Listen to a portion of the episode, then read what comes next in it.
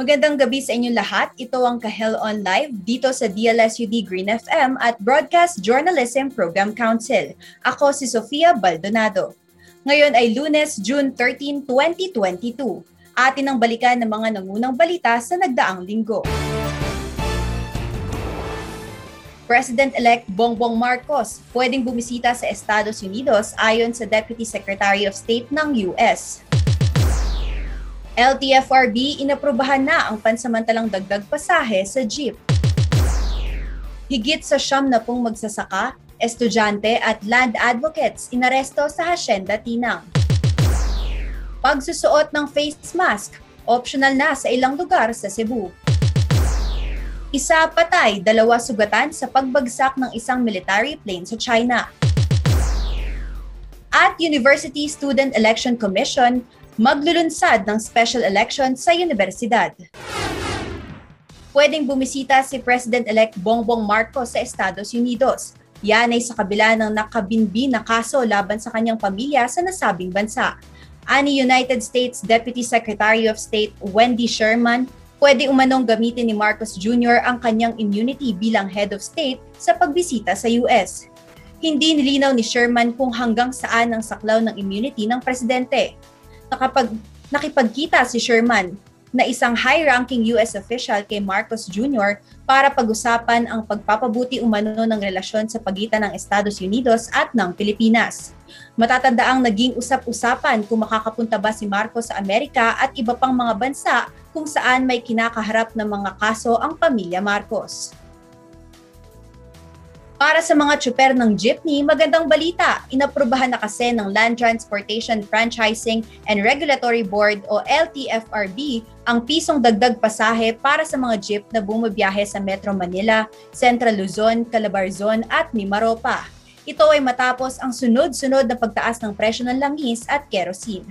Pero ayon kay One Utak Party List Chairman Vigor Mendoza, dalawang piso raw talaga ang kanyang original na request sa ahensya pero kalahati lamang nito ang inaprubahan.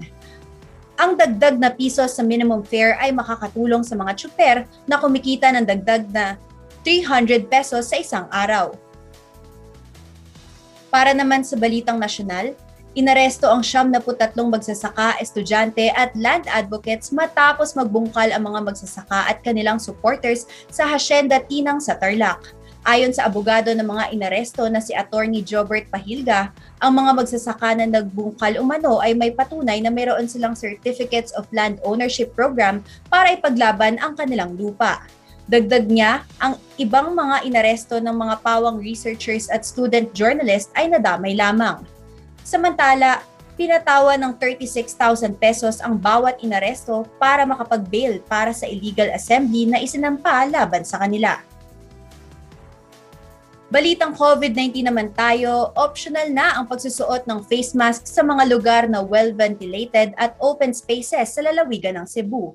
Kasunod ito sa Executive Order No. 16 na nilagdaan ni Cebu City Governor Gwen Garcia noong Miyerkules, June 8. Batay sa Executive Order o EO, mananatili ang pagsusuot ng face mask sa loob ng closed, air, air-conditioned spaces at para sa mga taong nagpapakita ng sintomas ng COVID-19. Samantala, hinihikayat pa rin ang pagsusuot ng face mask sa mga matataong lugar. Muli namang iginiit ng Department of Health o DOH ang kahalagahan ng pagsusuot ng face mask, pagpapabakuna at pagsunod ng ibang minimum public health standards upang mapanatili ang mababang kaso ng COVID-19 sa bansa. Tumungo naman tayo sa balitang internasyonal Isang patay at dalawa naman ang sugatan matapos bumagsak ang isang military plane sa isang residential area sa central China. Ang eroplano ay nasa isang training mission umano sa Hubei province nang bigla itong sumalpok sa mga kabahayan. Ligtas naman umano ang piloto ng eroplano na nakapag-eject mula sa kanyang aircraft at nagtamo lamang ng minor injuries. Kasalukuyan pang iniimbestagahan ng mga otoridad ang naging sanhi ng pagbagsak ng eroplano. At para naman sa balita mula sa ating universidad, inanunsyo na ng University Student Election Commission o USEC nitong Webes, June 9, ang magaganap na special elections para sa primary at general elections kasunod sa nangyaring failure of elections noong Marso. Ayon sa inilabas na pahayag ng USEC, nagsumite ng petisyon ang kasalukuyang governor ng College of Education Student Government upang magsagawa ng nasabing eleksyon. Ngayong araw, June 13, ang huling araw ng grace period kung saan pwedeng ma-access ng mga nais tumakbo ang Certificate of Candidacy o COC sa opisyal na Facebook page ng USEC.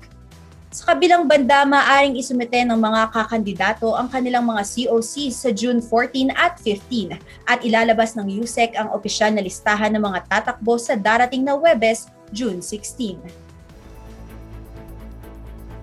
At yan ang mga may init na balita na humedline sa nagdaang linggo. Mapapakinggan din ang episode na ito on demand gamit ang inyong paboritong podcast app. I-search lamang ang The DLSUD Green FM Podcast mula sa bumubuo ng DLSUD Broadcast Journalism Program Council at News and Public Affairs Department ng DLSUD Green FM, ako po si Sofia Baldonado at ito ang Kahel On Live, buong linggong nakatutok sa mga nangungunang balita. Hanggang sa susunod na linggo, maraming salamat at magandang gabi sa inyong lahat.